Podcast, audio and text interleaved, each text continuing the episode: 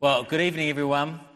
Uh, like you've heard, we're starting a brand new series tonight, and we're looking at a particular group of Psalms, Psalms 120 to 134, a selection of those. These are called the Psalms of Ascent. So let me give you the background story to these. So uh, three times a year, the, the Hebrew people in the ancient Near East would make the big trip to Jerusalem for these huge uh, religious festivals. And at these festivals, they would hear these amazing truths. God made you, God saved you, God uh, has provided for you, and you know what great things to hear. Great things for them to hear, great things for us to hear. Um, you, you don't have to muddle your way through life, second guessing yourself, feeling terrible. You can live without guilt, you can live with purpose. It's just brilliant. You know, these are, these are festivals. You want to go to these festivals, you want to hear these things. So, they had these massive gatherings, but you had to get there, of course. And it's a big trip. Most people had to travel quite far to get there. And it was a potentially dangerous journey. So people would travel in groups, they'd travel in caravans. And on the way, the travelers, these pilgrims, would sing to each other to encourage each other. And this little group of psalms are the psalms they sung to one another. Write them. So why are they called the Psalms of Ascent? Well, just quite practically because the last part of the journey was uphill to Jerusalem. It was uphill to the temple and probably metaphorically because the journey was hard. Um, being a pilgrim, it's, it's, uh, you know, it can be challenging. Now, each of these Psalms of Ascent, each of them, each of these songs, each of them talk about various aspects of being a pilgrim. Things like perseverance, hope, uh, joy, repentance. This week we're starting with the third Psalm of Ascent, Psalm 122. And what it does, its focus is it recasts or reframes the life of the pilgrim as a coming home story. The story of the believer is a story of coming home. Okay, so that's a lot of background information. Just hold it. Um, before we get stuck into the passage, I just need to say one more thing, and that is we need to deal with the fact that in the psalm there's a lot of talk about Jerusalem. And the question for us is, what's it got to do with us? What has this historic journey to Jerusalem got to do with modern followers of Jesus? Okay, so in the uh, gardening world, in the plant world, there are annuals and there are perennials. Yes? And annuals are flowers that you plant that bloom really big the first year, and then that's it. It's all over, they're gone.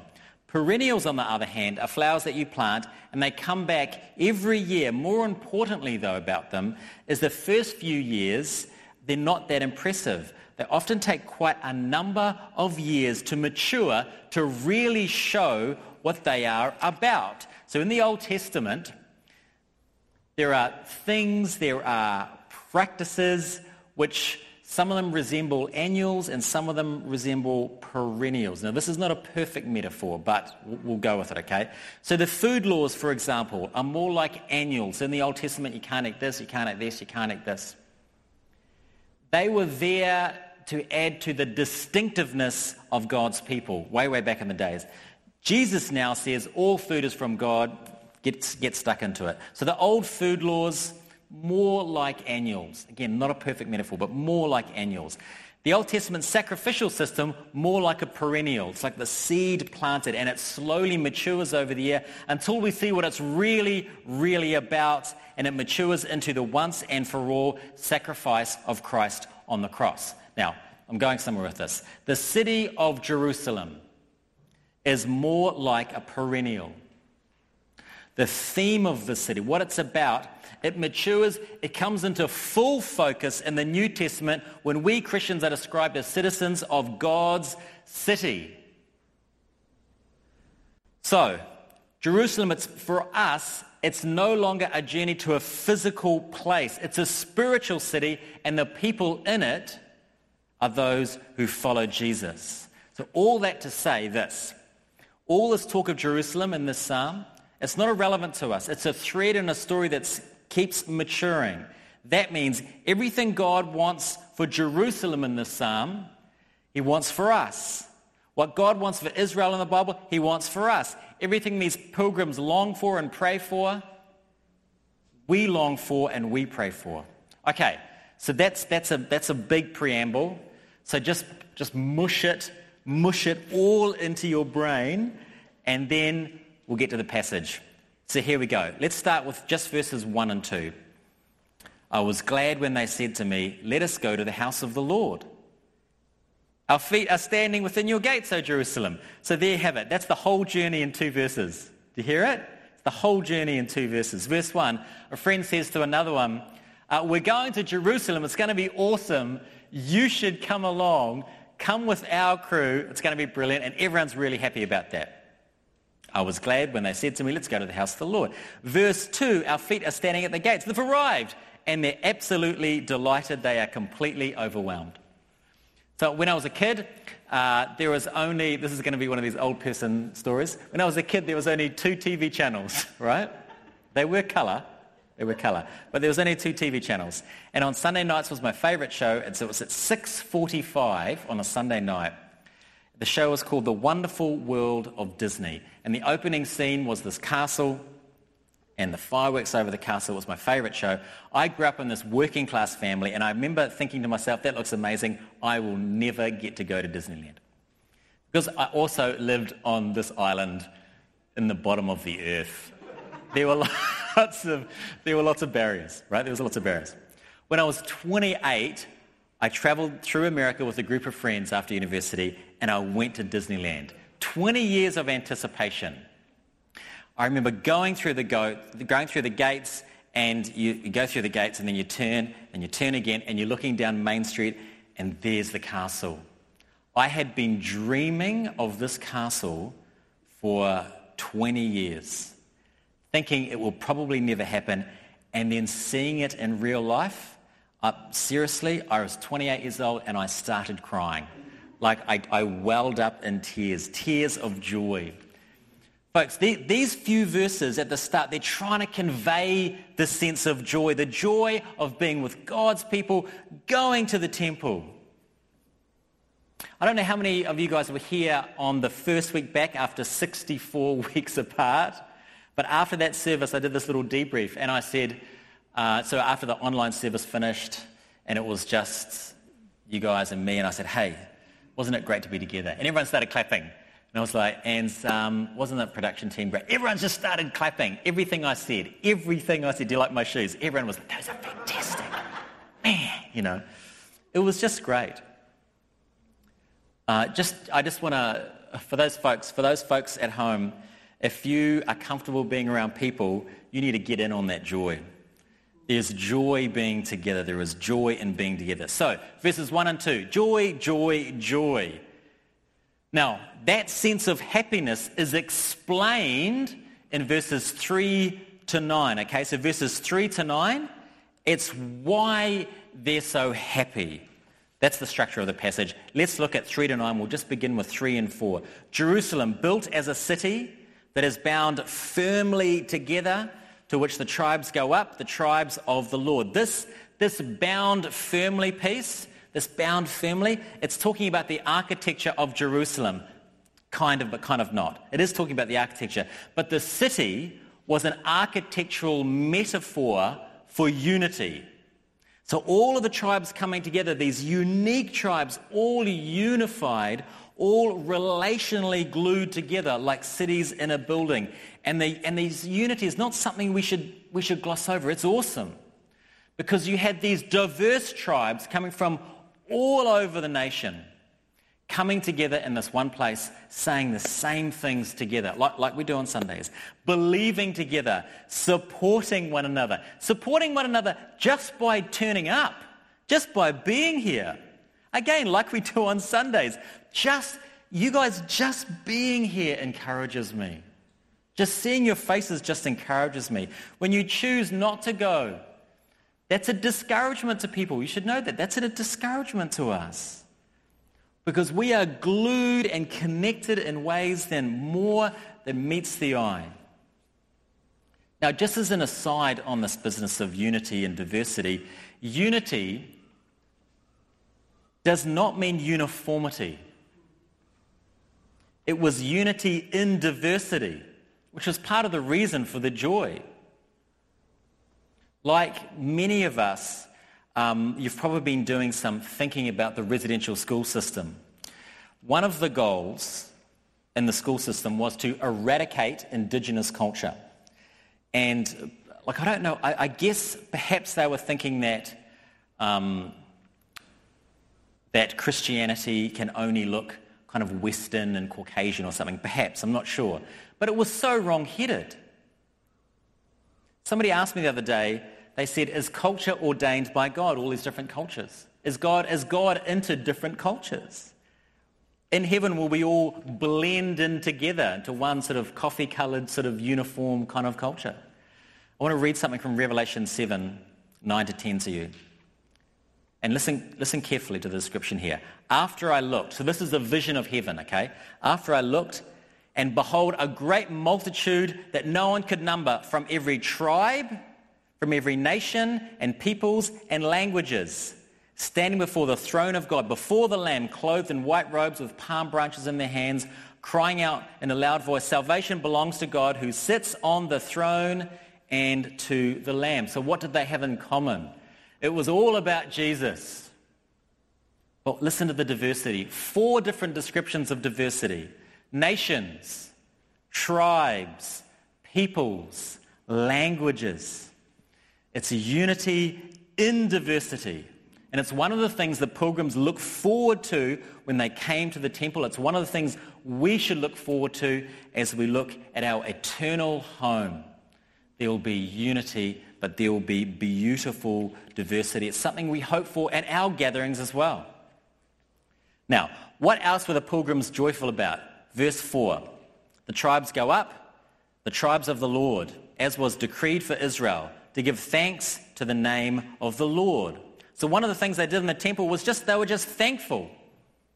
They went there and they just thanked God. Remember, in pagan worship back in the days when pagans would go to their temple and pray to their gods, their prayers were all about securing uh, what they needed all about manipulating the gods, all about just trying to work out a way of getting something out of their gods, like harvest or children or something like that. The believers who came to the temple, they were there to be thankful. And they had so much to be thankful for.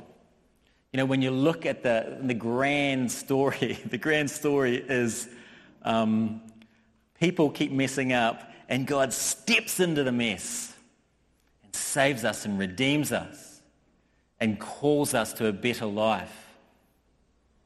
Our response to that? Thankfulness. Did you also notice, though, it's called a decree? It was decreed that we should be thankful, which means you do it whether you feel like it or not. Now, that might not sit well with some of you.